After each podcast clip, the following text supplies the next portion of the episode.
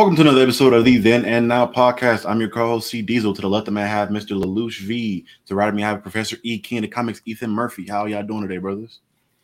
Hmm, not too bad. And uh, don't don't do it. Don't overdo it. Let, let, us get into don't it. overdo it. Let us get into it first. Yeah, we're gonna, we gonna get into. Gonna I know what you're about to fucking say. I was like, let's make it. Three seconds. Oh, three, three seconds. I saw the That's cogs turn. I'm like, no, let me stop yeah, you. Let's let's introduce the topic first. A lot of cogs, man. That was cogs full. Oh man, uh, Ethan, how you doing, bro?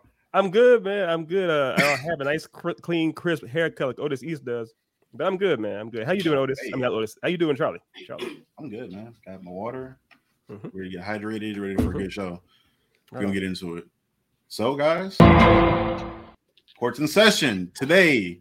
The thing that is on the trial that we're gonna kind of have a verdict on is Guillermo del Toro's Cabinet of Curiosities, a Netflix series that came out. It's an anthology series. Um, it was a compilation of different horror stories, some written by H.P. Lovecraft, I think some by uh, various other authors, and they kind of just made shorts out of each one of them.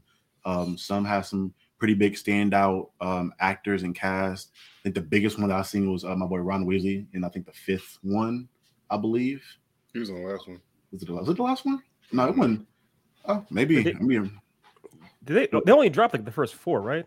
Well, the first uh, six. Well, yeah, six came out. Okay, I only saw the first yeah. four.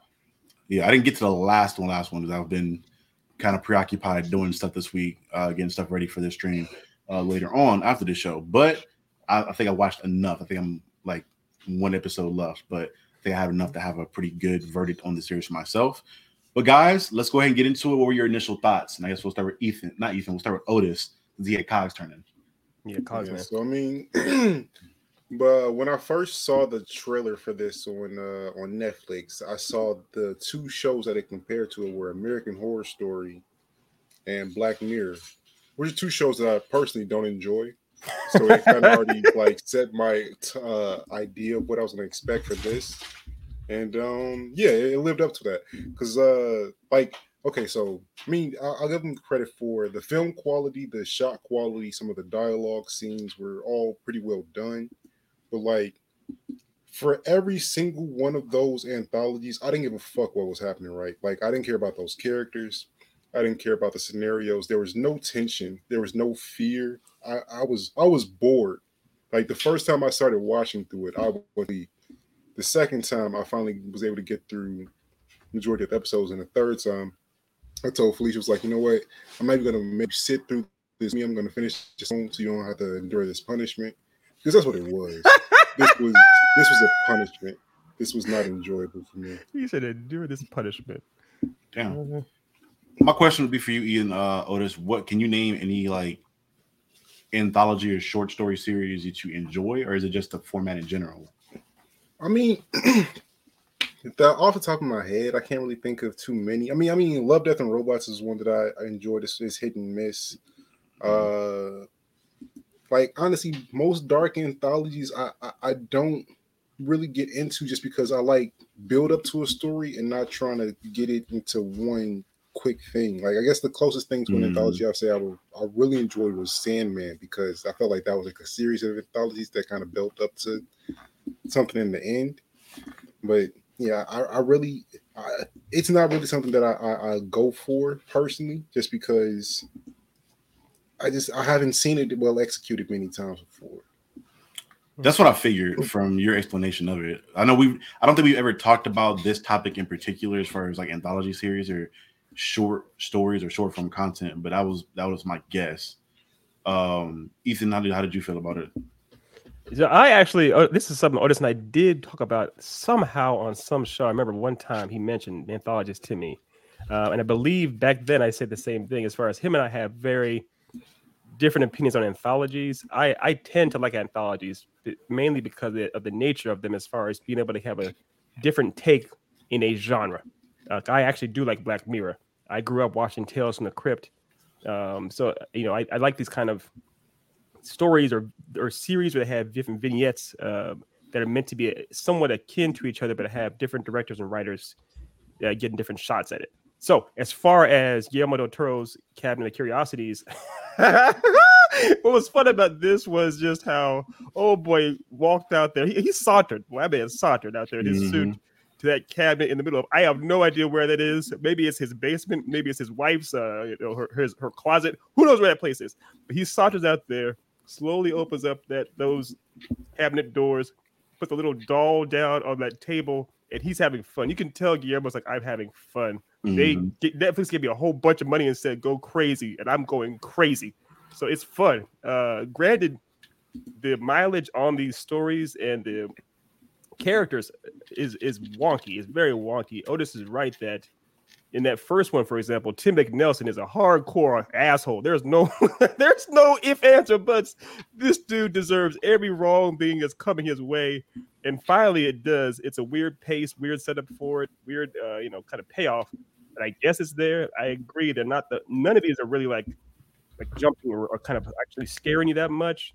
Um, but like, it's not even like psychologically t- uh, tormenting either. Like there's there's nothing there. It's just it pushed the lotion on its skin and then it acts in the back. Like why why did that happen? Mm-hmm. Why? Mm-hmm.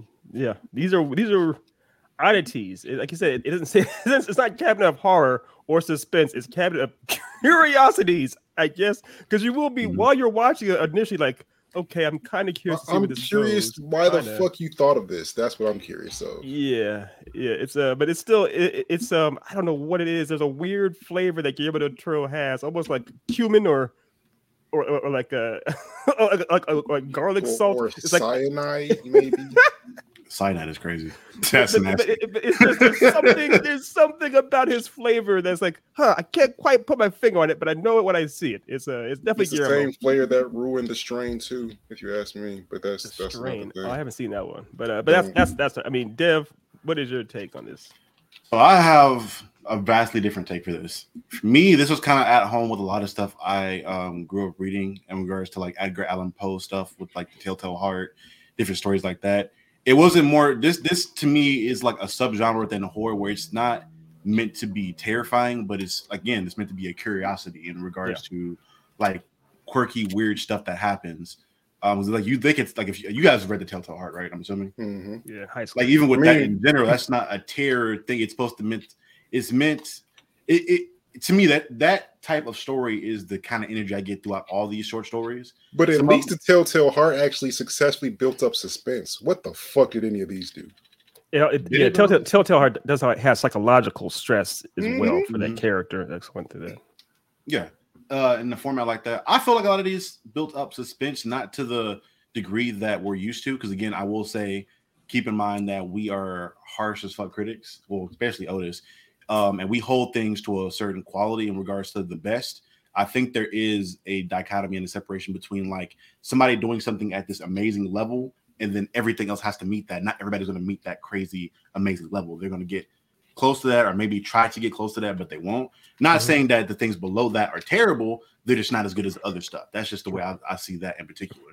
Yeah. Um, and and that's what I was saying too, that like, I, I agree. It's the mileage will vary. I think mm-hmm. we're the three of us fall in different camps. I think Otis wasn't didn't necessarily like it. I can't quite quite tell. Uh, yeah, I I thought I thought. I, I, I, thought it was okay. It wasn't good, but I wasn't angry that I watched it. I've only seen the first four. Uh, I think and De- I think Dev, you appreciated the most out of us, which mm-hmm. is good. I'm glad we have different takes on things. And I agree with what you're saying, Dev. There's a line from The Simpsons, Treehouse of Horror one or two, where Lisa, the way they do the Raven, they, they kind of reenact the Raven. Essentially, that's part of the, the story that they, one of them tells. And uh, and then Bart ends it by saying that wasn't scary at all. And Lisa says, "Well, I guess people were easy to, easier to scare in the 1800s." It's like, yeah, if these stories are being written by, like you said, H.P. Lovecraft and whatever the 19th century or some shit, it's like, yeah, I, I imagine the stories they were allowed to be a lot slower, a lot different to still work on people. And also, mm-hmm. if the if the medium these were originally in was, you know, prose in a you know novel, it could play differently. It could work differently. Mm-hmm. The story of mm-hmm. Cthulhu, uh, I forgot the actual story. The, the, actual story with Cthulhu in it. It's called it's called Call Call of Cthulhu. Call of Cthulhu mm-hmm. isn't like a suspense drama either. There's not like a whole bunch of jump scares. I, if you read that story, it's it's a very different feel you might think would actually happen with Cthulhu. Mm-hmm. You're seeing a person basically lose their mind as they realize, oh wait, this Cthulhu thing is actually happening. So it's a uh, the, the the way we're used to digesting horror this day and age in 2022 is very different than what was originally set up.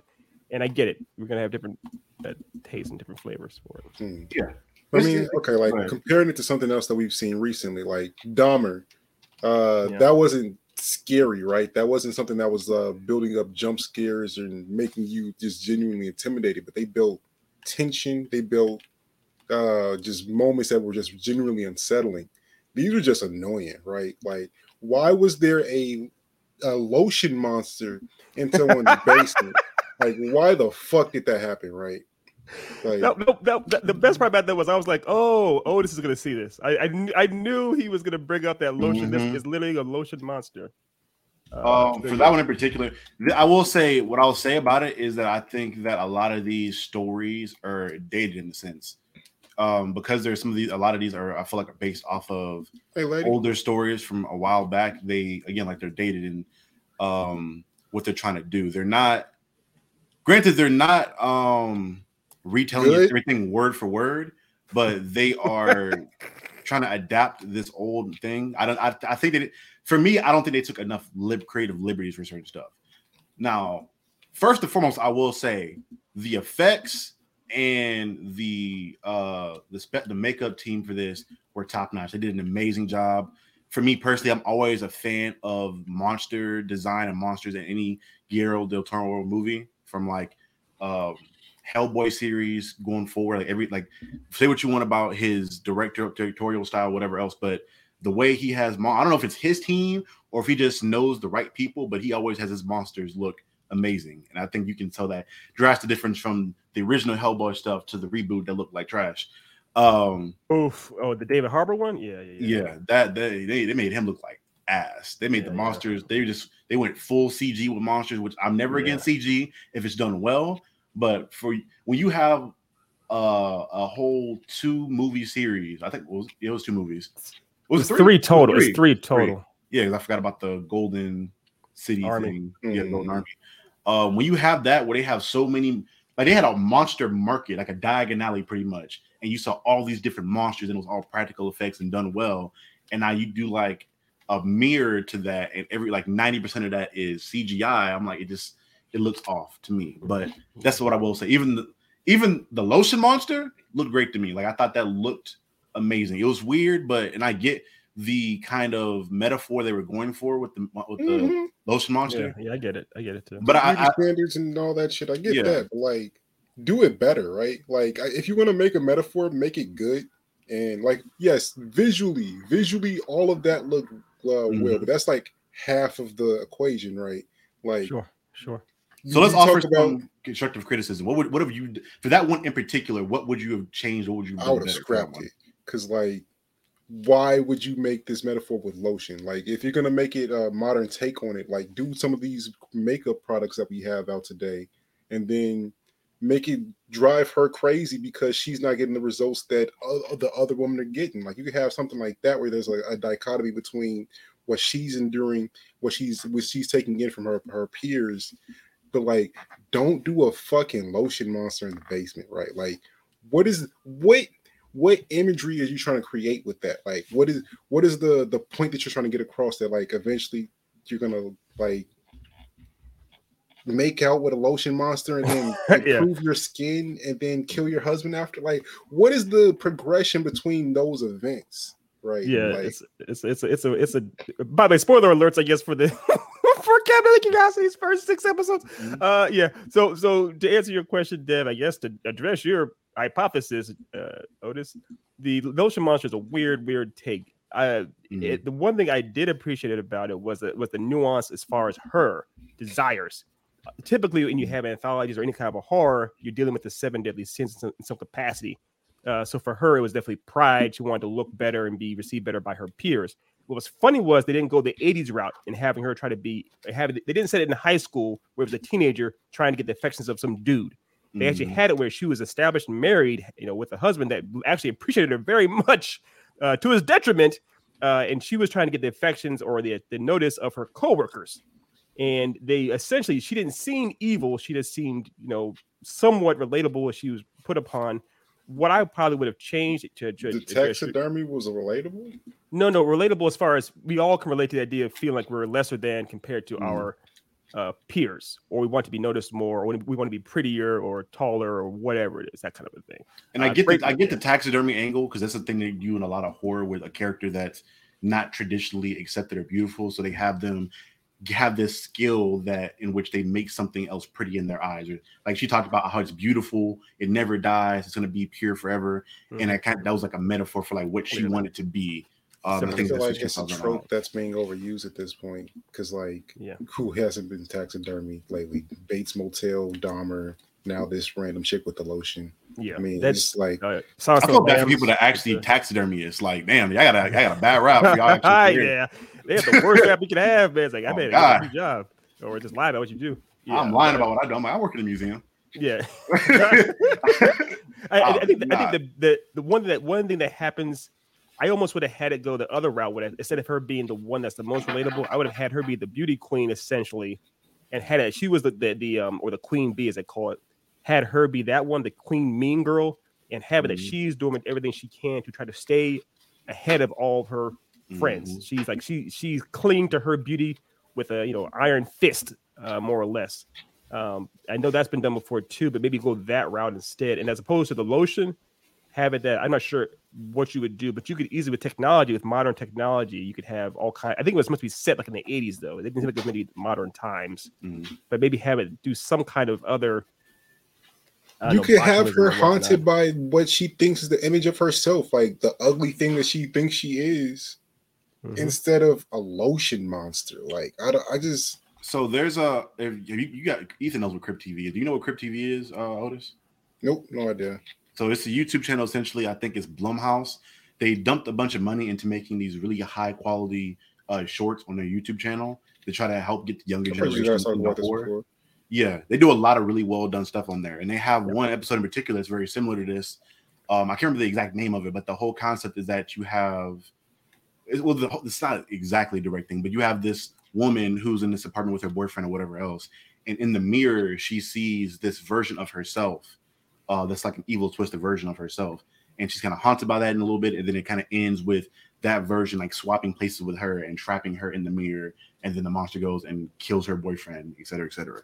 I think they would it would have been story. that'd have been something to do similar to that in which you could have like this version of her kind of talking to her almost like uh with homelander from that one part of the series the boys where he has this different alternate personality talking to him in a sense yeah. Um, and then maybe switch that. That would have been a, a better way, I feel like, to handle that, even if you wanted to keep it in that modern times, you have that link with the mirror. Um, yeah. I, I, get the metaphor they were going for there. I just think that episode wasn't executed as best it could have been. And you have a no, lot of examples. No, I, I think that's the overall takeaway is that just the execution of these ideas is a little sloppy, is a little faulty. It's mm-hmm. not, I mm-hmm. mean, it's on, on paper, it's like I have a cool premise. Cool. Can you make it work? I don't know. So so that's kind of the idea. It's uh, the executions are a bit wonky. I the mm-hmm. idea of a of a grave robber of that that one. Hold see, on, the, the, the, go, ahead, go ahead. All I was to say was the premise is interesting. The idea that he's desperate for money, so he's robbing graves, robbing the you know the gold fillings and shit in graves, but he keeps getting robbed himself by rats. It's like that's a different story as opposed to other mm-hmm. people. He's, he's fighting rats. Where's this gonna go? And when ends up happening, it's like, oh, that's a little, huh? So, so it's again on paper, yes, but yeah. What was his plan, possibly? Right, going into a tunnel of rats that are shrunk to carry off a, a whole human body, right? What was he thinking he was gonna do? He's just like, oh yeah, I'm gonna somehow one arm crawl this whole body with all these rules back, and these rats are gonna eat because because he wasn't thinking. He was desperate. That part I get as far as him just going in there with that head first. Because he yeah. thought about it like he had that whole cut scene to Buddy putting him in the coffin. Mm-hmm. At that point, when you have no other options, you kind of have no choice because either you do this and you possibly die, or you don't do it and you definitely die. Just that part I understand. Just skip town. He's not getting away. He's, not, he's like, like, like They don't have any way of tracking you to a different city. They do. But I, I think also it's kind of they see you anywhere. So sometimes it's easy for us to say, "Why don't you just skip town?" Think about in your own life right now, Otis East. You're a grown ass man with a nice haircut. If you had to like leave town right now today, could you pick up everything you have and just drive? Would you be successful? Would you have? Would you be cool having none of your uh, uh your any of your furniture, none of your home? Would you have enough money furniture? to set up where else? You got to completely change what you do because you're online now. You got to do something completely get, get, get, get, new, get a new I'm ID. Here. I'm here. Like huh? I spent my whole life in one place and then almost on a whim went to another place and I'm good, right? Like but you did have your your lady, your gal that was there. You get to keep your personality, your ID. You're not like I mean, when people skip town, system. you have a support system that still people still love you. What IDs do town, they eighteen hundreds?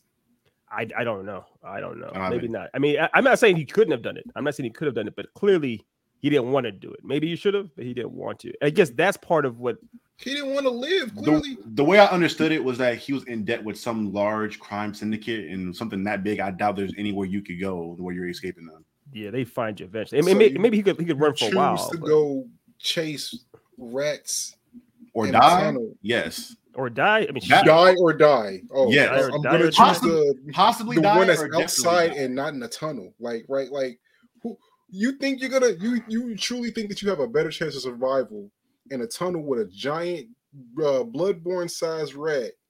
And a, he didn't know that a crawling zombie. He didn't All he know knew those. Point, there were he knew that rats. there was hundreds of rats. He, he, knew, well, he knew there were hundreds. Strong enough he, to drag drag a uh, human body down fair. a tunnel. Fair. He knew there was probably more than he should have been. Dig rats. through yeah, wood at that because there was a whole coffin that they had to go through to get that. Quickly, mm-hmm. yeah, that's fair. Like, oh, but, but, but, but again, to go get that. It's it is it's like good. Stupid. He, I, he is stupid. I, here's the I'm not, I'm not I am not team gravedigger or grave robber. I'm not on the, mm-hmm. on the side. But again, the relatability. I know we all know what it's like to be insanely desperate uh, for something, and also we also all know what it's like to be broke as shit. Uh, so if you're like, yo, man, I need to get this money now, you would do some crazy shit for that. I I, I feel you there. Mm. It is wild to go grave robbing and to go hunting down into a extremely claustrophobic tunnel after a bunch of uh after a dead body where a whole bunch of rats have claimed it as theirs first but I, I, see where my boy was. Also, there's the whole privilege thing, the audience privilege. We know we're watching a horror, horror esque story. The people in the story don't know that. As far as he knows, it's just a regular world with regular rats. Uh, he finds out later on it's a horror scenario. So yeah, it's looking with hindsight. Of course, he's insanely stupid. What the hell, what's wrong? What the hell's wrong with him? But from looking his perspective, he was desperate and there was opportunity. He's already stupid to get into the scenario he's in, in in general to get in debt with the crime family. We know that. We know he's not beyond doing stupid shit because he yeah. got into the situation anyway.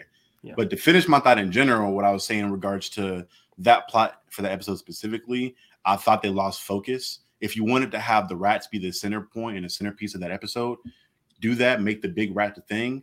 When I think they kind of lost track of what they were doing is when they kind of he mentioned the black churches like once in passing to the guy, and then they made that a big part of the story at some point, and then made like a zombie thing happen.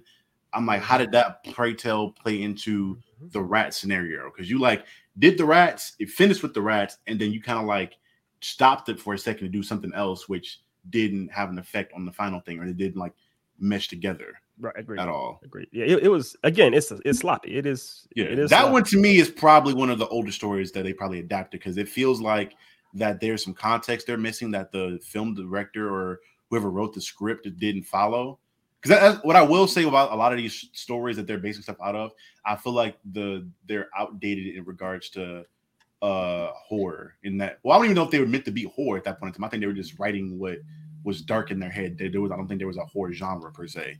It right. was just this is what's in my head. I'm putting it on paper. Right. Uh, so a lot of the things that we know today in horror, in regards to some people study, like literally, there's some directors that study psychology and what makes people jump and what makes people tense up and they'll like put that certain note in music or they'll have certain scenes to purposely get you somewhere versus back in the day i'm just writing what's in my head and some people found it scary because the standards of horror of what was scary back then was a lot higher or a lot lower than what it is now because now we've right, seen yeah. everything under the sun to have all kinds of high expectations back then a regular ghost with a white sheet is probably terrifying to them back then because they sure. couldn't even think of a Nightmare in Elm Street or a zombie movie or any of this other stuff. So I think that's where the outdated form kind of come in came into and I don't think they took enough liberties to adapt that story to modern day standards. Right. No, I, I agree. I agree. And this this will probably be the last thing I'll stay on this to kind of put the nail in the coffin for all of us in a sense. Like you just said, Dev, the, the standards are very different then. Remember one of the single scariest movies to exist back in the day was a very short video of a, a movie of a train coming at the audience, and the entire audience leapt out of their seats in terror. Uh, it's just to show Mhm. like how different the mindsets are. Um, if you sh- if you took any of these videos that we saw in the Cabinet Curiosities and showed them to somebody in the fucking 1800s, you better Terrified. believe they would lose their goddamn minds immediately. So Mhm. Um, you guys, Yeah, I any- mean, go ahead, go ahead. My bad. yeah. So the standard of four has uh, obviously raised since then, but Mm-hmm. like this movie wasn't this this anthology series wasn't made back then. It came Right. out Mhm. this year. Yeah. right. you Right. got a whole And at least Hundreds of thousands of dollars behind it, if not millions. I, Millions, I haven't millions. looked at the budget behind it. Um, and they they they've had the like they've had several hundred different examples of uh, content from, and they Mhm. chose to make what they did. Yeah. and it was Mhm. shit. Yeah. No, you're not. You're not wrong, brother. You ain't. You, you- you ain't wrong. We're, we're not. It's, it's not that we're Mhm. saying, "Oh, this is actually good." How ca- how dare you? It's more or less we're saying, like, yeah, we can see what they're kind of trying to do in a way. If you had to pick one that you think was done the best, which one would you say? The one that was done the best. Uh, Have to. if I uh, Gun to your probably head. with uh the Ron Weasley with with with him getting you know, I guess cursed and turned into a rat. I guess that that made some sense. I guess. Um, I just like what about what about that though? Like, give me give me some details. Don't just braze over. Like, what did you enjoy about it specifically? I didn't at all. Like I didn't enjoy anything about any of this. I just uh it was that's the most recognizable actor, so I guess I I, I tuned into it the most. But Mhm. like I didn't like this at all. I didn't like the tone. I didn't like the settings of it. I didn't like like there is there wasn't enough psychological trauma on the characters. I feel like there was just no build up, setups, or payoffs in this entire series. And I, I can't really nitpick at things that I enjoyed less because I didn't enjoy any of it. You know what I'm saying? Like Mhm. th- this was this was a waste of time to me. Ethan, what did you to pick? My favorite one. It was definitely that I've seen out of four. It would be the autopsy with uh, Mhm. F. Murray Abraham and, and Glynn uh, Turman because they're, they're two really good actors. I actually like liked for years. Right. Um, and I it, I thought it was interesting how F. Murray Abraham's character, I can't remember his character's name in the actual vignette, but he basically it was an alien who's pontificating like he had done everything great. He's he's monologuing that he was the greatest thing imaginable. And F. Murray Abraham very early on figured out a solution to deal with him. It was fun to watch him, a man who basically couldn't, who was strapped down, had no way to fight back, had outsmart him essentially. That one I think was done uh, really well. I enjoyed that uh, episode in particular. Like you said, for the main reason of it turned everything on its head. Obviously, you have this all powerful alien that you think is just going to run through shit because you saw multiple instances in which he killed other people with ease, it seemed like. And then even when he's uh, got Buddy on the table and he's breaking down and giving him all this information, he's he's doing what villains do in stereotypical hero things where you feel like you're going to win. So like, why not? I'll tell you because you're not going to live long enough to see it anyway. I'll tell you what's going on. Exactly. Yeah. Um, and he just gets that he gets overzealous and overconfident about things. Um, and then I love that it ended in a very logical way of the guys like, oh, you told me everything about you, so now I already had this thing going on in regards to how to beat you and how to pray, like have your weaknesses be preyed upon, and like the fact of him having the recording going while that whole conversation is going on, and then once Yeah. the actual monster is or the aliens within him, and you see him cut his neck and do all the other crazy shit. I'm like, damn, that was Right, done really well done. That was so extra though. Like, why does he need to stab both eyes, cut his throat, stab both eat like because he's getting rid of all his senses. The alien has Tapping him. alone has no him. senses alone. So if he gets rid of his eyes and his ears, the alien can't see or hear anything, He's- and then yeah, he was die. he he already slit his throat. He was already gonna die. yeah, No, but I think- with his friend that he was saying that when your friend gets here, I'll find him somehow and get him. But if he can't see Yeah. and you can hear, he Yeah. can't get to his friend. All his friend sees is the fucking him dying. Essentially, you won't just run up to him overzealously trying to help his friend or just talk to him in general. Because because I think partly he didn't know how long he actually had. He a he didn't know exactly when his friend was going to get there, and b he didn't know how Mhm. long this alien was going to be able to survive. However, Mhm. if he blinded him and basically made him deaf, he it didn't matter how long it took. He was He how long he was able to survive. He was he was he was trapped. He was always Mhm. trapped, eternally trapped. That was my that one to me, I don't. I can't think of too many plot holes or just things that were done wrong on that one. Like I don't really have too many critiques about that episode uh, in particular. Maybe, well, maybe the pacing. I felt like it took a little too long to get to the pacing. ending. Yeah, but besides that, shit. besides that, I, I, think it paid off at the ending what they were doing with that one. I, I think that's partly what it is. Is that all of these were an hour long, roughly? They all should have been mm-hmm. maybe half hour or so. Right. I mean, right, if you go back to Tales from the Crypt, those are all half hour uh, uh, specials. Mm-hmm. So maybe that's one thing. If, if they were all slower, I'm sorry, all shorter, uh, but that pace, it could have been made things a lot stronger. But did Del Toro direct every episode? Because I don't need to direct. Any, I don't if he directed any of them. I yeah, think I think he more so like A and R this shit and or like curated it. I don't think because yeah. all these had a different feel to them. Yeah, he produced these joints. Yeah. Which yeah. hey, I, am not mad at it. I know this wasn't for us. I, I will say it's not. I don't think these are objectively horrible. I don't. I don't think so at all. I think it comes into what your taste is. is I think this is like a subgenre of people that enjoy this type of content uh, a lot. I enjoyed some of these from just me reading a lot of uh, short stories in school and on my own, like seeing a lot of these. I think again, like I said, I think the pacing was done poorly for a lot of them, and I think there are things that could have been done better. But I think that was more so having to do with the outdated uh, ways that they told these stories, and to their own detriment, I think the directors tried to stay true to these stories too much and didn't take as, as many creative liberties that I would as I would have liked in general. Yeah. But I think I think this is for somebody. It's not for us, but I think somebody will enjoy it. I don't know if it'll be enough to save the series to have it come back and try again. It is what it is. But I, I the other one going gets the rating of it. Sure. I mean, uh, I, want always to go first. We already know it's, it's going to be. Yeah, it's a shoe. Come on, bro. Give us give us the rating. Come, come, come on, bro. come on, man. Uh, two shoes. Two. Okay. Two that's, left shoes. Two out well, of ten shoes. Two two, two left, left shoes. Two two left shoes. mm. I, am I'm, I'm gonna go like and... this is this is just content that I don't enjoy. Like uh, uh, I, I need my stories to be concrete. I need my stories to have some weight to them. I, I I need them to feel like man, like this is a horrible situation that I just would never in this, I will be terrified, or I will be this, I will be something like make me feel something besides annoyed. I, so I respect my brother's uh, mm-hmm. critique and his his shoe review. It's a classic shoe review.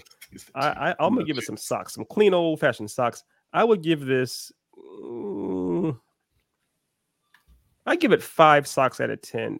It's they're not good necessarily. They are not good. I can't say they're good. It kind of reminds me of Black Adam, where it's like I can't say it's good, but at the same time, there are enough things in it that I enjoy that I don't regret watching it. For the most part, I haven't seen all of them, Mm-hmm. But it's like I've seen a lot of other I've seen a lot of worse things too. And there's there are some things in it that are enjoyable. Yeah, I mean, um, so. like I said, the, the film quality is there, the the acting quality is there, and again, some of the dialogue is there too. That is not enough to make these relevant to me. Fair. I mean, then that's yes, that's the point. It's mid. It's the definition of mid then for mm-hmm. me. So five, five, five socks out of ten socks, clean socks. Clean socks. Uh, yeah, I'd say I give it a five as well. I think it was very like again, for lack of a better term, say it was mid. I watched them. I didn't hate that I wish that I spent my time watching them. I think I I got through them. I didn't enjoy them the most, but again, it's the definition of mediocre. I watched it. It was eh. It was whatever it was. Um, but again, everybody, just note that is our perspectives. Three guys.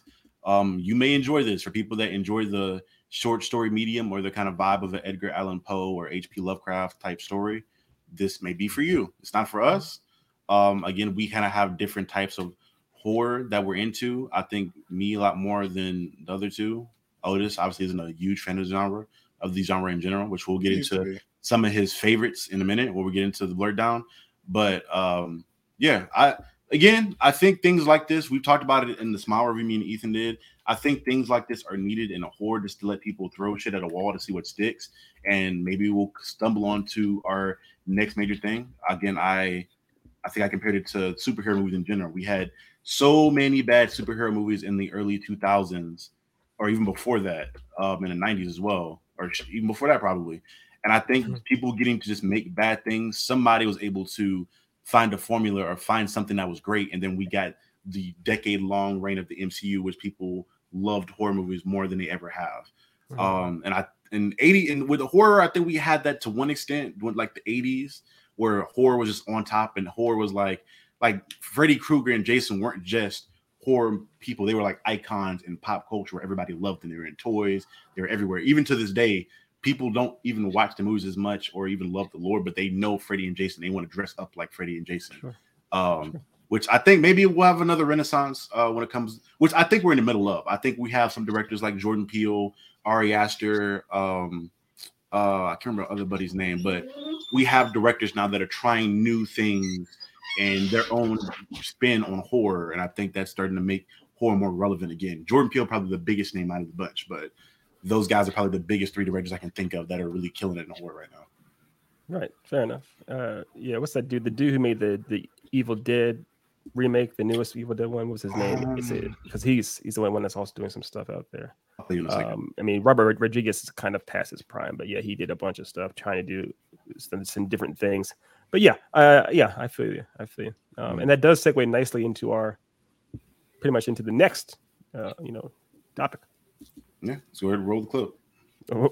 okay, it's, it's time for the blur down.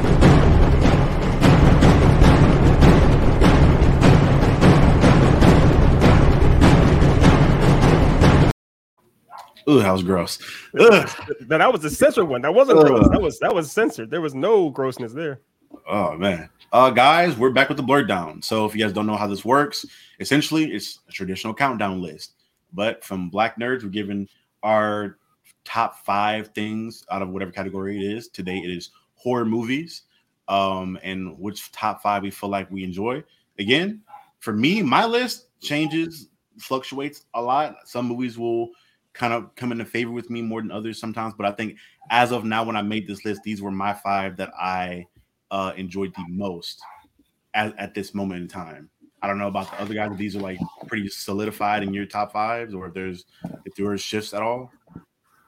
No, these are these are pretty much it. This, these are more or less the ones that I will revisit the most, the ones that had the biggest impact on me, the ones that ones that uh you know I think are deserve some shine. You know. Mm-hmm. Well, yeah, yeah, these have been my top four favorite. Uh, I had to slide one in because uh, it, my top movie of all time got snatched by both of you guys. I didn't. Want, I had to be different. haircut man. All right. Well, you can go first, haircut man. Yeah, you're number five. Go ahead. Let me get uh, it. Yep. Uh, my number five is uh, The Conjuring. Um, that's uh one of the few movies of that series that I actually enjoyed. The first two were pretty solid. Uh, the the whole clap clap scene, like the the whole concept, never registered to me in trying to do something like that in horror. So when they did that, it was just it was it was original, and, and I, I really enjoyed it. Uh, really great horror movie. Yeah. Yeah, that was an honorable mention on my list too, because one of the the best things about that movie is something that is pointed out to me after the film um, I saw it on a list or something like it's like a, you realize that no one actually dies in this movie, and it's still actually very, very it's terrifying. Scary. Like it's a scary, scary, movie without anybody dying. How you pull that off? Right. Yeah. It's it, they managed to make it work really, really well, and they have the whole. It's a trope, of course, of the haunted house, but uh, I, I, love for some reason I just love movies where they have experts, so when people that are brought in to deal with these monsters. Because if you feel bizarrely like you're almost safe with these people around, like they know what they're doing, you know. So, but it's still it, it doesn't take away from the scares at the same time. So yeah, Conjure's great. Right. Um, Same thing with me on that series in general. I really well not series. Well, yes, technically. This is, a series. Uh, the second one's eh, kind of lost a little bit of touch for me, but that first one for sure, they did an amazing job of uh setting atmosphere. I think atmospheric horror is probably like probably like I think that movie was one of the first ones to kind of usher in that new era of like atmospheric horror that we're getting now. I think everything now is kind of in that same vein of where it's trying, at least the good stuff is trying to build atmosphere. Um, and that movie did it really well. The jump scares didn't feel cheap. Um, obviously, you got to have the jump scares in horror. It's kind of a staple point. I think that's a trope that I think should be in every horror movie to some extent. But make sure they're not feeling cheap and you just throw them in and throw them in there. I think they, they were they were built up and they paid off, and it didn't feel like I was just cheated. Cough, cough, smile. Um, yeah. Yeah, I, I think yeah. I think uh, Charlie despises Smile as much as Otis despises Kevin. I, I really don't. I, I, enjoyed the I enjoyed the movie. I just I was disappointed at what the potential was and how lazy things were for that one. But I, I enjoyed it. I did. I watched it by myself. I enjoyed that one, but it could have been better. Okay. All right, fair enough. Uh, is it, am I going next? you going next, Brody? You're going next. Your five. go next. Okay. Uh, So my number five, uh, as I mentioned before, my honorable mention was The Conjuring, but my number five is actually Poltergeist. Uh, this is the original Poltergeist from uh, what year was it? 1980 something. The one that Steven Spielberg was involved with. Mhm. Um, so that's 684, something like that. 86, 84. Okay. Uh, with Craig T. Nelson running around there. That horror film um, with uh, little Marianne putting her hand on the screen and then you see the static shock and everything. When I tell you that family is so much braver than me, I am like you in the TV. Oh, I'm sorry. We'll make Yes. another one. We're gonna make another one. like, like, another, like another Wow. child? God damn. Wow. You, that- that's, that's in the savage. TV. That is savage, though. That's like, that, but still, I can't. I mean, I'll be honest. If anything like happened, I, I can't imagine my mom or dad ever leaving me, regardless of what else is going on. Be like, no, fuck it. We're still, gonna, we're still, we're gonna find a way to get this kid back from the uh, the netherworld or what have you. Oh yeah, I'm Um, getting my kid back. Fuck that. and that's what made the movie so much fun is it was a family again a haunted house essentially but a family versus the supernatural and it's fun because at first the movie approaches it where the family is eh, fascinated and bewildered and enchanted by this supernatural phenomenon in their house they're using to slide chairs across things the kids are, are enjoying it and floating objects and the special effects again i saw this movie years ago right near when it first came out and i was like yo these special effects are legit and i saw the movie recently i was like yo these special effects are still legit uh, Mhm. it, it holds up really well. Again, a movie with no actual body count. No one actually dies in this movie. Granted, deaths in the past affect this movie. Spoiler Mhm. alert: the the uh, they, they they didn't they didn't move the bodies; they just moved the headstones. The house is Mhm. buried on a uh, on a cemetery. But uh, yeah, I, I loved it. I think it's a lot. It's good times, man. Good times. Right. Uh, yeah, I've watched it a long time ago. with My granddad. I can't really remember it too well. I got to watch it again as an adult to have more of a thought process on it. Remember it being all right though. Yeah. it was cool. Yeah. Um, getting into my number five. This is a movie that you guys may or may not have seen. I think this is like an era probably when you guys were too old to even care about this kind of stuff. But the Scary Godmother. Um, I don't know if Oh, anyone Cartoon Network. yeah, Scary God. This is like one of those movies that came that was sh- it was literally a movie that popped in and out every single year for Halloween. And for me being a kid, I always look forward to watching this movie. Uh, I think there's one or two more. I know there's a second one for sure. There may be a third one. I can't remember off the top of my head, but it's it's it's more of a it's a Halloween more of a Halloween movie than a horror movie for me Sure, sure. um because you it was fun it was spooky the music was done really well for it and it's kind of like um almost like winnie the pooh and the never ending story in the sense of where they built this world and as a kid you can't wait to go back to this world because you just explored it and it was so dope beforehand and like the returning characters you had had uh, a relationship built up with those characters now it was, it was done pretty well I, i'd like to see another one of these done at some point maybe um the see like because of being like i think a cgi style animation show yeah, yeah. What was year was well. Looking at that, looking at that CGI just there. What year was this? Like 20, Oh man, this this had to, this was mid two thousands probably. So like 05 probably. Okay, yeah, yeah. That So, like- CGI was still experimental. That was PS One CGI. Mm-hmm. And it was done pretty well. That show did it pretty well. Um. Uh, and not not to not to tangent too much, but you mentioned Winnie the Pooh and Neverending Story. Mhm. Y'all remember in Neverending Story? I bring it up all the time. The uh, the Gmork, the wolf, the giant beastly wolf thing.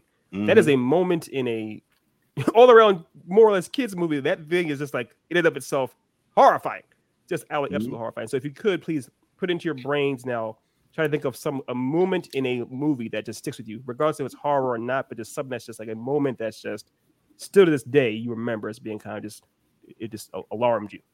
yeah. The lawnmower scene. Sinister? Never forget that. You can never get that. Yeah, yeah, yeah, yeah. yeah. That's we'll, get, we'll, get, we'll get to that in a bit. Though. We'll get to that in a bit. Yeah. You have one, Dev? Yeah. Probably I'm gonna talk about it. It's, it's on my list. I'll, I'll Okay. get into that. Yeah. Okay. I I'll, like I'll that. save that for then. Like But that. yeah, movie was dope. I enjoyed it. Loved. I gotta. I, I gotta look up to see who the voice actors were for it because I feel like there were some pretty well known voice actors, but I could be wrong. This is Cartoon Network. Mhm. It was Mhm, Cartoon Cartoon Network Network. special. It was a special they ran every year. Yeah. It was like this one, and there's another one, like a werewolf one, I think, or some. They had a Cartoon Network had a couple like Halloween movies that they ran every year that were really good. I feel like that was a, again that was during the golden age era. I feel like of cartoons and Cartoon Network. Well, then they also had the ones where it started getting into like the brands where it was like Billy and Mandy had their specials, Courage the Cowardly mm-hmm. Dog had his mm-hmm. special. Even though these are horror shows for the most part, they had horror specials too. So. Mm-hmm. All right, uh, Otis, your number four, sir. Uh, going into my number four, uh, he's going into one of my all-time favorite zombie movies, and that's uh, 28 Days Later. Uh, that's Cillian Murphy. Yeah, yeah. Oh, Scarecrow. All right, go ahead. My bad. Go ahead. I didn't mean to cut you off. Yeah, uh, I actually did not realize that was him until you just said that. Oh what my god! I, I did not realize that was him. Cillian Murphy yeah. goaded, bro. He goaded. Yeah. And I, I, think before we get torn apart, it, it's oftentimes pronounced Killian Murphy too. Killian, so oh my cover, bad. Cover, I mean, it could be Cillian Killian, but cover our bases. Cover our bases. Probably it probably is Killian. I don't. Know, he may be Irish. I don't know his background. He's, he's definitely Irish. He's Irish. He's extremely, yeah. he's extremely Irish. He's more yeah. Irish than I am. My name's so, Ethan Murphy. But yeah, hmm. probably Killian then. My bad. Go ahead. But no, um, uh, it it was an interesting take on zombies because it's not like you know your your old slow I eat brain zombies. These zombies were were terrifying. These are gonna run faster than you and hunt you down until until they run out of stamina, which they don't. So uh I brought a different element of horror to it.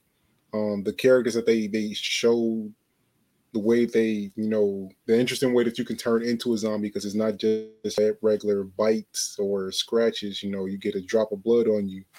a drop of that's, blood. That's, that's one of the uh, best scenes in the movie. The uh, guy is taking him out to the, the, military base, looks up at the wrong time, and a drop of blood gets to his eye, and he zombifies like that. So he, he realized that the best part about it too is that he knows it's going to happen. He's like, "No, get away! It's this is going to happen." And it's not one thing I appreciated more so than the Romero versions. Oftentimes in Romero versions, you have a good amount of time to deal with the fact mm-hmm. you're going to turn into a zombie. You get bit. It's like, "Oh no, I'm bit." I only have 24 hours to get my shit in, into order. It's like, no, with this is like, yo, man, you, this is gonna happen in five, maybe maybe six seconds. Deal with it right now. Uh, and the, and oh boy, Brendan Gleeson, as that drop blade hits him, he realizes like, no, get away from his daughter's like, dad, and he's like, no, get away from me. I'm gone. Say goodbye to me. This is over. Mm-hmm. Goodbye. Uh, so yeah, I haven't seen uh, it. I always thought it was funny, like knowing Otis and how he is about horror. I always found it really funny that like he loves zombie movies. Like that is like y'all like it is one of the things that I always see you like in your shit, even your top five list. There's like three zombie movies, I think. Like three, yeah, like literally three of them. Um, I always thought that was funny. That being like one of the most traditional horror tropes that I feel like has been done so many times. And for that to be uh, one of your favorites, that's that's funny to me. I always thought that was funny. Yeah, yeah most of those are terrible too, though. Uh, I acknowledge that. uh, there's like five good zombie movies, and three of them are on my list, so I had to go with them. Yeah. Yeah. Uh, I, am also I'm in the camp though that I, I do like 28 days later, but I um there's a part, it's a large swath of the movie where you don't really deal with the zombies that much. Uh, mm-hmm. I actually enjoy 28 weeks later a little bit more because I think Jeremy Renner. Oh yeah, Jimmy Renner, and that's my, that was my introduction to Jimmy Renner. Also, was his. Uh, um, there's a there's a part where this isn't a spoiler, Dev. Don't worry, but there's a part where he's talking to Rose Byrne. He's like, no matter what happens, they have to survive. You feel me? And she's like, yeah. And so it's kind of like we're expendable our mm. people our mission is not. And, and and it's it pays off really well so yeah. Mm-hmm. uh for me my number four uh is the conjuring as well but i'm probably going to go back to giving focus on the second one. I think the second one was the better one out of the two. Uh i really enjoyed yeah i do. I think the second one fell off like five yeah, minutes ago? You did conjuring? say that yeah. yeah it fell off? Yeah but i think it was better than the two. No was that talking about hold on no what i was like what was i talking about earlier? Was it the conjuring it was a conjuring. It was because yeah, I, had, yeah. I just said it. From yeah, yeah, you said the second one. I think you might need to. Our boy's a little hungover from last night. He's partying. He's a young man. He's a young man. I yeah, even then, I, I think there are some things that the first one did better, but I still think the second one was the better one to me in regards to one the spirits and the demons that were introduced. I think Valak was at the time at the time was the scariest one up until the nun came out, and then that was that was corrected, but they did it really well in that one. Um, the old man in that chair, like the way they had him and that little girl, um, like when they when they that interview scene, that's one of the things. It's not the one I was the thing I remember from not like getting into my list, but one of the things I will remember is in which they're interviewing that old man and uh what's buddy's name? The uh the, the husband of the two. I can't remember his name. Oh, uh, Warren, not Farmiga, but one of the ones. Ed, yeah. is, Ed, is Ed Warren or something? Ed Warren. Yeah. Uh, when he's interviewing the old man or interviewing the little girl, and he has his back turned, you you hear the girl's voice change, obviously, but then in like subtly in the background, you see her form change to the old man's form. And I think that was just subtly done. and It was done really well. Um, even like the reveal at the end showing that Valak was the mastermind behind that. Everything about that movie was done the best to me. Now I think there are yeah. some things as far as like the atmosphere. I, I, think they got a little too friendly with jump scares at some parts. Like I think the kitchen thing where the daughter disappeared into the kitchen and was throwing chairs and knives and shit. I could have done without that scene. Uh, there are a handful of ones like that. I think they could have done without. But overall, I think the demons in that one and uh, the plot was written a lot better than that original one to me personally. Well, it has a lot more lore. It's a lot more lore, especially That's pertaining true, to the yeah. Warrens than the first one. The first one they just kind of show up like this is our job. We're, we're the Ghostbusters, uh, mm. light them up, kind of a thing. But this one it deals with their actual their history a bit more, especially Elaine's uh, history. So yeah, yeah. Mm. and then uh, they effectively set up like a whole universe of of horror within that movie. Mm. So I mean, yeah. it's, it's, definitely some uh, some quality things about that. That's no question there. For sure. Yeah. Who, who was that dude? There's a, a skinny man where there's a little toy they play the with. Crooked man. Crooked man. Crooked man. Mm. Yeah uh, which he was supposed to get his own movie. They announced that a while back, but I think yeah. after they released like two trash ones without James Wan, which side note, this motherfucker James Wan needs to finish some stuff. I'm so tired of him starting up a franchise and leaving it and then it getting terrible. He did it with Saw. He did it with The Conjuring. I'm pr- I don't even know he's directing Aquaman again. I don't know if that's going on again, but but he will start a franchise and the first movie or two will be great, and then he'll leave. And because the first two did so well, studios have well they don't have to but they feel like they have to continue it it's always trash I, or, or they could just like not continue it yeah to his to his else. to his credit i don't think he ever signed on to do franchises he's like yo i signed on to do a movie or two and i'm, I'm good but it don't set up a whole universe in your second movie well, like you said, the Saw. I don't know that Saw is not Saw. I mean, The Conjuring. I mean, well, Saw he for sure set up. Well, not really, because Jigsaw died. Spoiler: he died. He's dead by the second movie. Yeah, true. Yeah. yeah. Uh, and then the, the, the, Conjuring is more or less. It could be. I mean, it's, it's horror. Horror can always be a franchise, but his mm-hmm. job, what he was signed on to do, that first one. So I, I, I see what you're saying. You want him to do more because he makes things better, but don't forget, you know, sometimes malignant happens. Oh yeah, we get so, one of those, but I, I think at that, I think at that point, I think every director's going to have a bomb out of a a couple good ones. Just of course. Every not gonna hit. No, um, we, we, we, digress. We got to move on because we got we got things yeah. to do. Uh, yes, sir. Uh, going into number threes. Otis, you're number three. Wait, did I did I do my number? Oh, four? you didn't go your number four. You did. I don't think yeah. I, I, thought I used the same amount. Go ahead, my bad. Go, we, we were, but we skipped over me. I don't care. It's fine. Uh, but my but my number four, uh, four is um is just it follows. Mm-hmm. Um, I'm not sure if y'all have seen this one. It's a I don't know fairly recent one. But yeah. um, it, okay, yeah, I know Dev. You had we talked about before comparison. Mm-hmm. This the smile. Otis, have you seen this mm-hmm. one yet? It follows. Nope. You like this one? I think. I think you might like this one. Yeah. It's um, it's it's it came about as far as when they're doing that kind of the indie like that A24 Blumhouse era of new kind of horror, doing different types of things, where the, the it's a very low budget movie that uses every penny very very well, and the actors they hired know how to do their job. The premise is basically STDs gone horribly wrong uh, to the nth degree. If you hook up with somebody that oh seen- yeah, you have sex with somebody, then the thing comes after you, so you have sex with somebody else, and then it's going to be following you. Yeah, I've seen right. that. Yeah, I didn't like it. It was uh, okay. That's that's all right. That's that's Otis for you. But the mm-hmm. thing about it mm-hmm. what, what I what I like about the movie is that it is a simple premise and it's executed in an interesting mm-hmm. way. It has these the ideas. It's like um, the, they set up from the very beginning where guys like, look, I don't know what this is that's following me I don't know how to describe it. It doesn't make any damn sense. And the movie never really tries to explain it away, use exposition to make it make, make sense to you. It's like, no, this exists. Deal with it. Get over it. And I like how each time this thing that's following this entity that's following the main character later on, it, it looks like a different person every time, but always has like X's over its eyes and it looks bizarrely out of place. And mm-hmm. oftentimes in the movie, she'll be looking across an entire life. There's one part where she's looking across a courtyard at her school and as she's looking across it, it's a wide angle shot from a distance. And we're just watching from her perspective, and we just see some one person, weird looking, kind of walking across it slowly. And, and, and we, as she's trying to figure out, is that it? We are too. And then sure enough, it keeps walking towards her. And it's like, there's no like jump scare music. There's no like violence playing all loud. It's like, no, the horror is there, whether you want it to be there or not. So it's it was just bizarrely well done in a unique way that I hadn't seen before in a horror film. That's a lot of horror films. Mm-hmm. Yeah, they had a unique set of tension because like it, it, it wasn't like this uh this monster, you know, chasing after you, just a crazy looking person constantly following you. So I mean, I, I definitely see the uh the fear there. It's definitely existing. Yeah. I think it, it, was a bit of a, a, a satire of the old school like Jason's or Mike Myers, where they often they're not running after people, the victims in slasher films, just walking after them. This is the same idea. It's just I'm always I'm always walking after you wherever you go. I'm always walking after you, kind of thing. Yeah. Otis, your number three. Uh, my number three is uh, also the reason why I think I'll probably never go to Alaska ever, and that's uh, 30 Days of Night. Um, that is a, a, a vampire movie set in uh, December of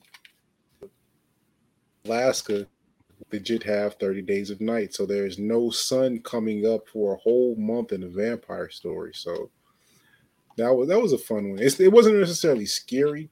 It was uh it's more of an action thriller with just some jump scares in it. But mm-hmm. that, it's definitely one that I enjoyed quite a bit. And as a kid, man, it, it yeah, still still has me scared to go to Alaska today. Never going. Fair, yeah, and they, that's actually a good graphic novel too. They most of it, most of it's the same, isn't the graphic novel? Some differences here or there, but it's pretty good. Uh, the it was weird because it's one thing that kind of troubled me about that movie though back in the day was just like it feels like they're making these zom- these vampires at times like zombies, which is probably why Otis likes it as well. They weren't like I, I had gotten used to zom- the vampires being more intelligent, methodical. more mm-hmm. methodical, more deliberate, and these seem almost more feral, a lot more feral that was a difference, but you know. Right, right, right. Uh, Ethan, number three. Right on. Uh, so my number three is this one we talked about before, Sinister. Um, mm-hmm. Sinister is a I, I, don't know if we can call it a classic, but it's one that all three of us respect. I think it's a classic at this point. I think the horror community kind of enjoys it unanimously. Oh, really? Okay. I'm glad to hear that. I'm glad to hear that. I, the, what I like about it, I'll keep it short because I know we all have things to say about it. Is just that the movie again doesn't rely on, on jump scares or music to, to enhance it. It's pretty much the actual tone of the movie is you're watching this old projector with Ethan Hawke in his attic of these movies of essentially suicide films or snuff films in a, in a way. Um, and you find out that all these murders that are happening on these films, of course, are being committed, spoiler alert, by killed by kids in the families. And the way they're done is there's no there's no jump scares in it. It's like the, the imagery you're seeing. There's something weird about the graininess of film it just adds an extra layer of disturbingness to it. Mm-hmm. Uh, and so as you're watching these things, they as they unfold, it's like fuck, that's horrifying. And the the lawnmower scene, I'll let Otis get into that, but it's like I distinctly remember being in the theater and going yo, screaming yo, and the guy I was with patted me on the shoulder like it's okay, it, will be all right. Because I was like, I what are we doing? What are we doing? Uh, but yeah, I'll let y'all y'all say your things. Yeah, Otis, I think you got the most to say about it. Yeah. Um.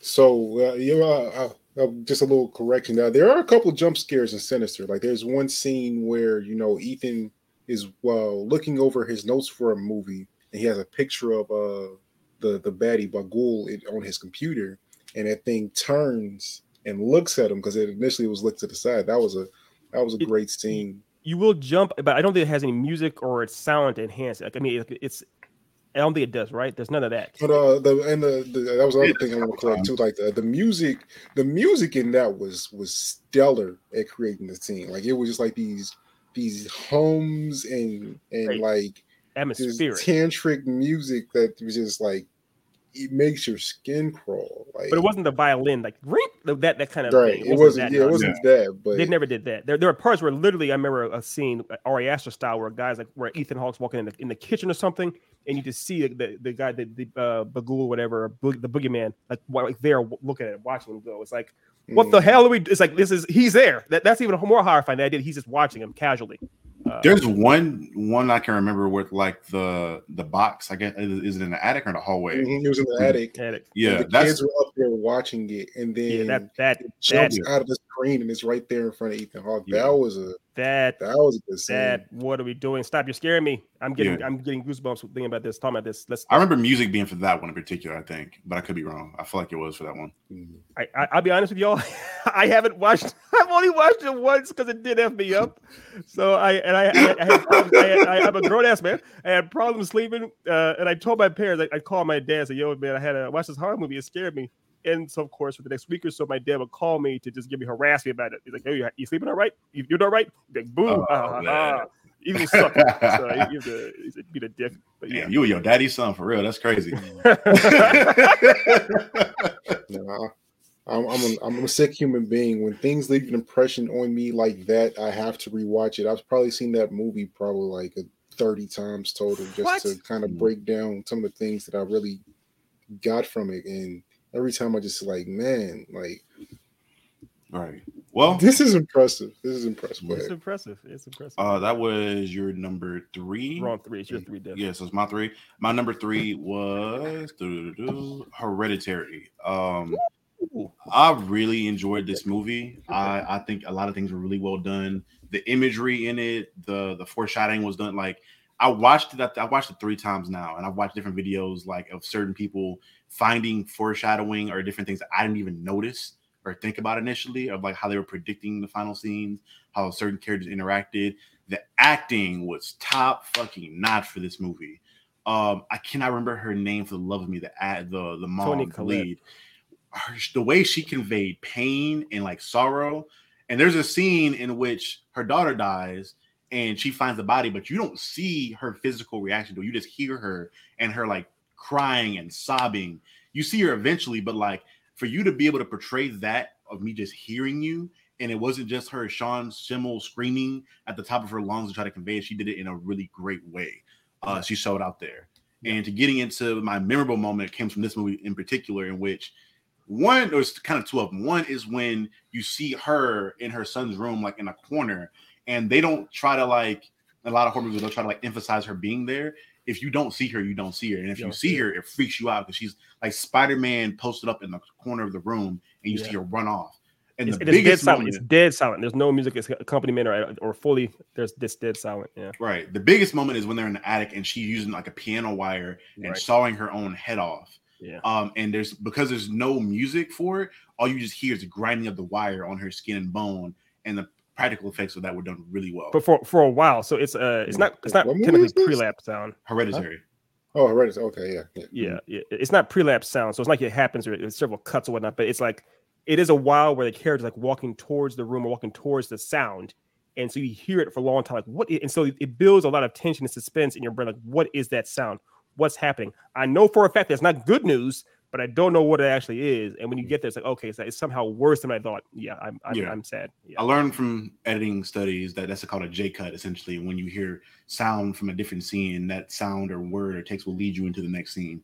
So they do that. They do that very well in that movie. Yeah, yeah, yeah, absolutely. Uh, Hereditary is a, that's a fantastic pick. I, did, I should have put my Mm. list, I guess. Um, that's another one that I saw. I saw it once with a friend of the show, Ari. Everyone loves Ari, and uh, we saw. And it was one of those few times. Ari always tries to be all hardcore and stone cold. One of the few times that she grabbed my arm in fear for like a half the movie. Um, the the the mention that we I know we had to move on, but there's a part where I have to praise the directing, like you mentioned, Deb. The scene where old girl passes away and her mom they're dealing with the horror the son goes into his room and lies down and just stays Mhm. there. I, I think he blinks maybe once or twice, and the He doesn't blink at just, all, bro. He doesn't he blink. he at not blink at all. all. Okay, the camera just stays on his face as it goes from night into the morning, as he basically is showing that he didn't sleep an inch, didn't move an inch. He was just that that trauma because there is there are plenty of actual incidents of people having that severe of a trauma where they basically don't blink or anything. They just like I'm almost catatonic, but I'm still awake essentially. Mhm. So yeah. No, I agree. Uh, Hereditary is another one that just did a great job at building up atmosphere. Like that movie was just genuinely unsettling from start to finish. Uh, there was never a, a moment where you just felt like, "Oh, this is okay. Like this is gonna, this is gonna end well." Everything's There's no levity there. it, it's a, it's a, it's a really well done movie when it comes to just making making you feel uncomfortable the entire time. Mhm. Yeah, and we have to, of course, we'd be remiss if we didn't mention the Toni Collette scene where she that argument at the dinner table. Oh yeah. the most horrifying thing ever, and it's not even meant to be like actual horror monsters. It's just a horrifying dinner scene. Uh, you Family what- drama, man. Family drama. But yeah, shout out to Hereditary. I, I, That's a Hereditary. Ari, I think Ari Aster directed that. I could be Yeah, yeah, yeah. That's his That's him? Yeah, That's yeah. He he's hit that Midsommar. It's like his staple was that atmospheric horror that he expert. Uh, this is expertise that he does really well. Yeah. Um, that was my number three. Yeah, that was my number three. So going in, Otis, your number two.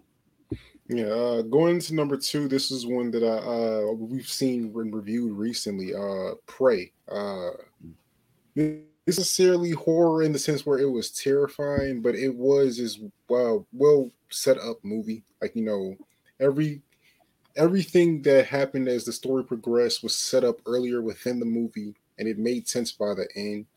Um, I, I can't really think of too many negative things, but uh, around it, just because uh, besides the. Eh, I'm not gonna. I'm not gonna tear it down. We're doing good things about Prey. Prey was a, a very well done movie. Um, and uh, the the action scenes were really well executed. Absolutely, the the the, the scene where you got the, the the predator versus the bear. You know, just help the bear. I, I, yeah, I was literally, I was literally thinking that, but it's just so many great moments within the movie. Uh, and you, you kind of get to play on the misogyny of uh the what you expect to happen. Oh, of course and uh, we're, very well executed movie, very well executed mm-hmm. movie. Uh, yeah. I'll admit to Craig. Craig, yes, the the the Predator was misogynistic. I don't understand how he would be a misogynist because like he doesn't know what male and female humans are. Yeah, he just got to Earth. But like, yeah, he, he, attacked everyone but her. So I'll give you that to Craig. Yeah, I, everyone but her. I think it's less about gender as it is about um, size and threat agree. But I mean, I, he did he did attack a, a, a snake, her dog, you know, uh, a, a, rabbit. but think about what was happening though. This he sees them actually in action. Like for example, there's a part where it shows. Anyway, to move on. We talk about this movie. I love it to pieces. But there's a part where it shows the, the kind of the food chain as it has like a, a, a spider and a mouse and then the snake. Mm-hmm. It sees all these creatures attacking somewhere. They all seem like they're attacking. And the snake at that point is like the top of that food chain it seems like an actual predator. So it makes sense for him to attack it in some level. He sees a wolf later on, chasing a bunny. It's a pre- it is a predator. When he first sees her, she's literally running from a bear. Then he sees her another time, and she's being she's trapped, uh, uh, captured by her, uh, you know, the other uh, her tribe, and she's running again. So she's not. And then he even when she gets her foot tra- stuck in a trap, she's always on the run from him. So he's like, "You're not trying to hunt me at all. I don't know what your deal is, but we're good." And later on, when she does stand up to him for the first time, he's like, oh, "Okay, now you want to now you trying to play with me? Let's dance." So I think it, there may be some misogyny and whatnot, but I think he just never saw her as a threat because she was never trying to attack him. All right, that's my get... view on it too, but you know, yeah, dope movie to me, best movie in the Predator franchise. I think it was the one that made the most sense done in the world. Shout out to Arnold. No, no, uh, offense, no offense. Yeah, but I think it was done the best. Uh, going into our number, oh, that's yeah, that was my number. What was that number? There's Otis. Two, number two. Number two, so you're number two. Yeah. So my number two is the Fly, aka Brundle Fly. Man, of course he chose the, image he chose. God damn. God damn, god damn. Uh, the, let's let's be honest. The, the the Fly is a movie you should never watch while you're eating anything, popcorn, mm-hmm. drinking Sprite. I don't care what it is. Don't put stuff in your mouth while you're watching that movie. I made that mistake once. I ordered a, a stuffed crust pizza, and I was like, why? I, I hated my life. Uh, that movie is fantastic. Uh, I love Brundlefly. Uh, it is that was the first Cronenberg movie I saw. Everyone knows Cronenberg now because I've worked with Morty, the whole Cronenberg mm-hmm. universe and body horror. But that movie messed me up because I, I, didn't exactly know what to expect. And have y'all seen it yet? The Fly? I have not. Mm-hmm. Okay. I've seen like videos breaking down the effects on it, like how the practical effects were done. But I yeah, that's that's a clinic on how to do practical effects. But I'll put it this way, Deb. There's one scene that kind of lets you know what you're in for. Ultimately, it's a part where Brundlefly or Jeff Goldblum's character after he gets into becoming what he is, decides to have an arm wrestling match with a dude who's twice his size. And as they're sitting there doing it, you know, Brundlefly goes full Clark Kent on him and snaps his wrist. And the way it looks is like, yo, they didn't they didn't hold back as far as like they showed you exactly what a what a wrist looked like broken by a dude that's really strong. Uh, so I and I, I remember I remember eating my stuffed crust pizza like, oh no, I wasted 20 bucks because I can't finish this thing. Uh, so yeah, that one, that one always, always, that movie will stay with me till the day I die. Uh, mm, yeah, I never watch, I never eat and watch horror at all. If I'm watching anything horror, I know I'm not eating. Maybe popcorn at the max, but I'm never eating food. Yeah. Uh, number two, my number two. Uh, I guess I guess kind of it falls in, under the same category with Scary Godmother, in which it's a Halloween more than a horror. Uh, that's Coraline. of course. I love this movie. Um, I think a lot of people love it. It's I feel like it's up there with like the Midnight Before Christmas movies, like the uh, the Grinch Nightmare in regards to like Nightmare that Halloween or that that movie that is synonymous with the holiday and that time of year is done really well. Uh, as you guys know, I've been been in choir for a good chunk of my life, so like the music, I I normally don't like musicals and movies like that unless they're really well done. But I will forever have the musical number from this movie stuck in my head. I think I've sang it on the podcast probably multiple times at this point. Uh, it's it's dope. Everything's done really well. The the metaphors were done really well as far as like the buttons. The everything was done dope to me. I'm, it's I'm, a, it's yeah. It's I'm surprised it's a book. Yeah. Isn't this a book, y'all? It's a book. Right? Yes, I believe so. Yeah. So it's one of those things where it's like, I don't know that it's necessarily for kids, although it is animated and CGI, what have you. I, don't in stop motion too. I don't know that it's necessarily for kids. It's a movie that kids can appreciate. it's um, not a kids movie. I remember really the first time movie. I saw this, I literally watched a Jeff Dunham special and then this right after the fact. So I'm like, ha, ha, ha, that was funny, and it was like, wow, okay. It's it like, oh. And that's the thing. Like with this movie being in animation, it still found ways to be creepy and eerie at times. So I mean, mm-hmm. that just shows how well crafted the, the script was. This is this is a good movie. It's, a, it's a, great movie. movie. It's a great movie. Now, was this like was this like the studios, the same studio that did like Kubo and the Two Strings, and because it looks I'll, about the same. I'll find out for you. Okay, go ahead, keep talking while you don't. I'm doing that. All right. So also Paranorman, which is by it's Paranorman by Laika Studios. But uh, anyways, so uh, I love a good animated kind of horror film or stop motion animated uh, kind of horror film. These are great. Coraline is kind of the, the reigning champ in a way. Uh, but yeah, Coraline's fantastic. I have with Teri Hatcher as a mama up in there. Yes, uh, like Laika Studios. Yeah, they did it. It is like okay, it's like uh, Studios is fantastic. But uh, yeah, it's Coraline. What can I mean? There's a giant spider in this movie uh, it's like, yo, I'm I'm out. I'm mm. I'm good. I mean, I know my cousin who's a uh, shout out, shout out to my cousin Sean Murphy who watches the show sometimes. Sometimes horrified of spiders. I know that he does not fuck around that scene in the movie. And this is an animated kids movie. He will turn it off or walk out the room when that scene comes up. So. Side note: Apparently, this is the first movie. Well, Laika Studios was the first company to do a feature-length movie using replacement faces on a 3D printer instead of ink paper on 3D. Right on. Hmm. Okay. So, fun fact. Uh, yeah.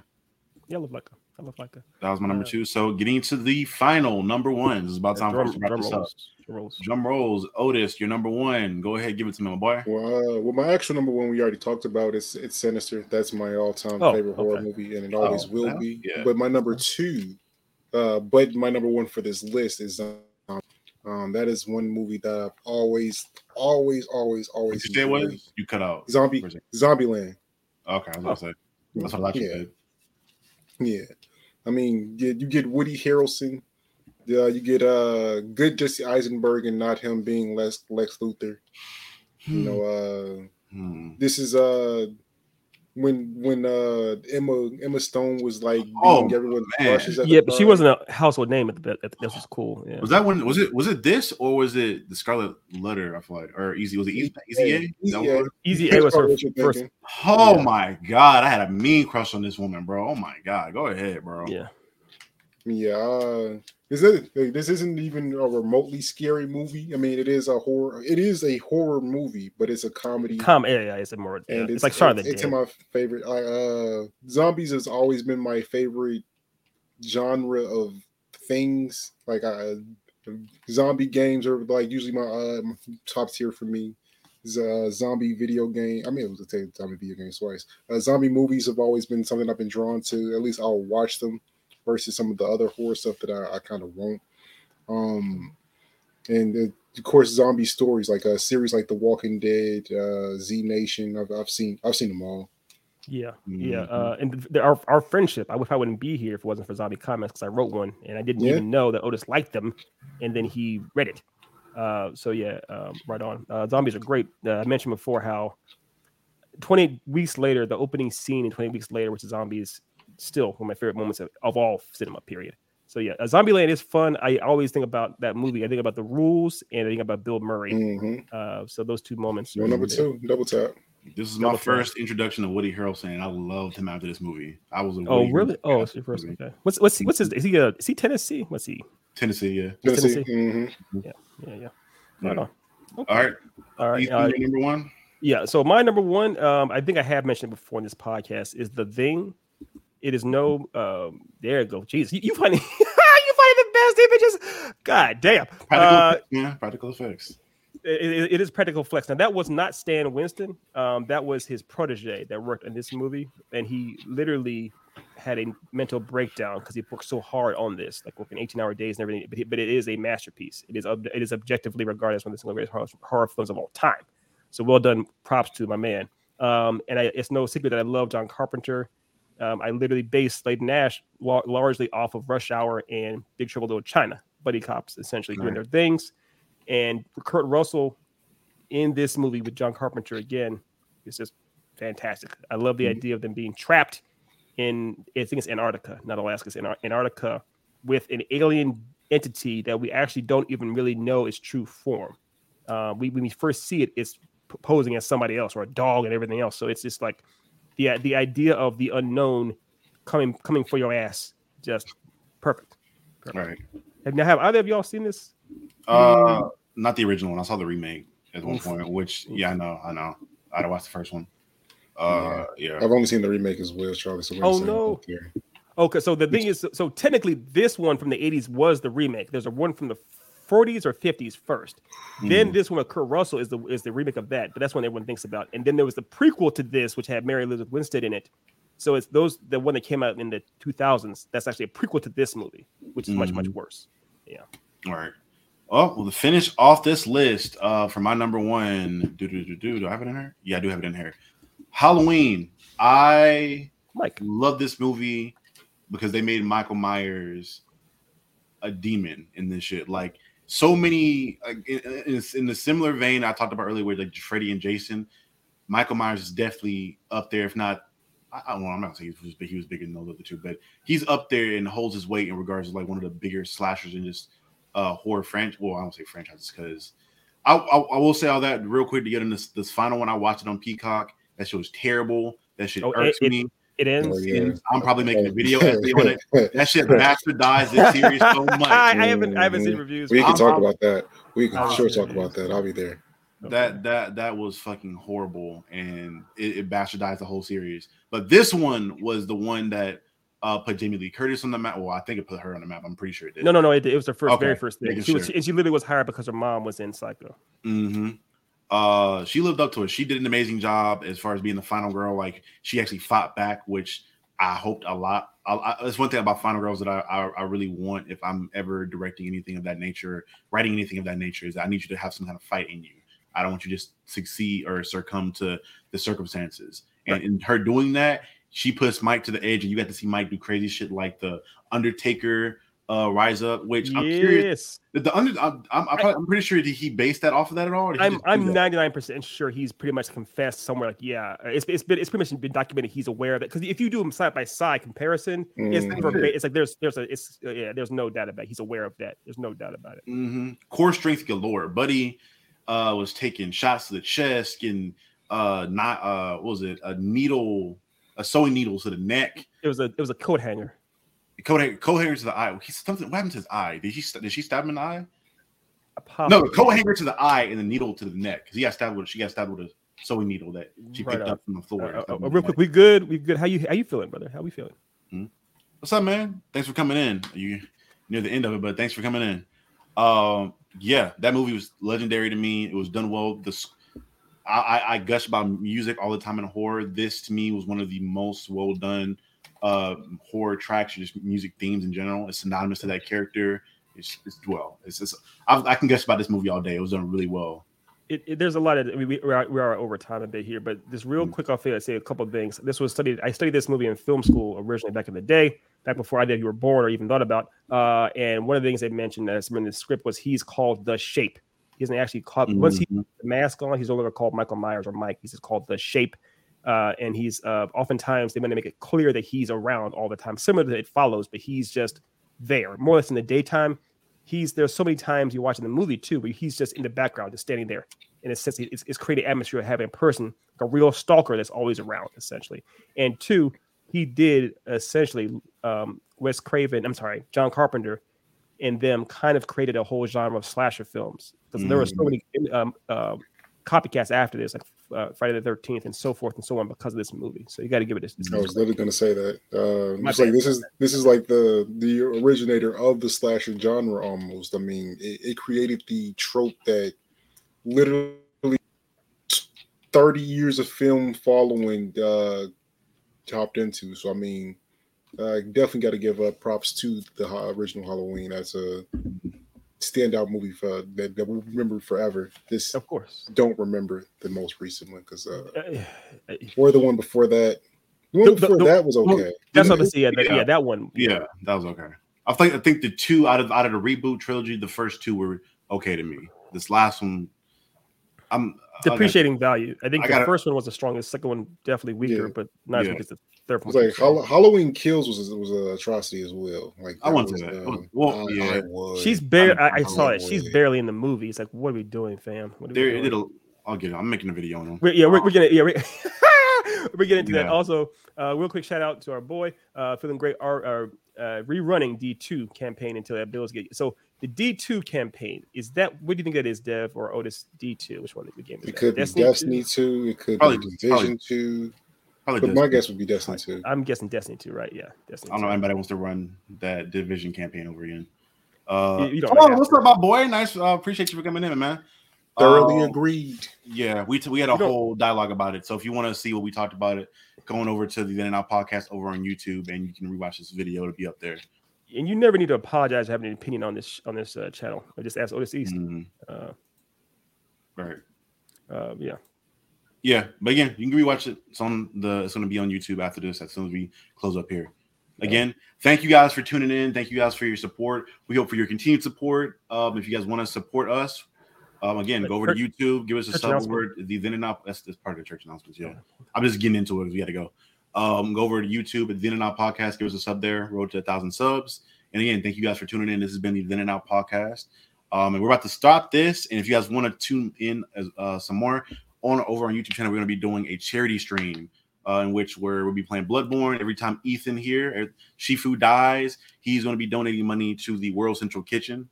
Um, our, our, our, comic label, our comic label, because I it's our comic label, our comic oh, label. We're doing Echelon, yeah. Yeah, yeah Echelon Graphic Novels will be making a donate donation to the World uh, Central Kitchen. Again, so if you guys want to see that, tune in. We'll be hanging out there. Again, thank you guys for tuning in. This has been the Then and Now podcast. We will see you guys next time. Peace. Peace. Yeah. Like Halloween kills and ends really happen, bro. Like someone really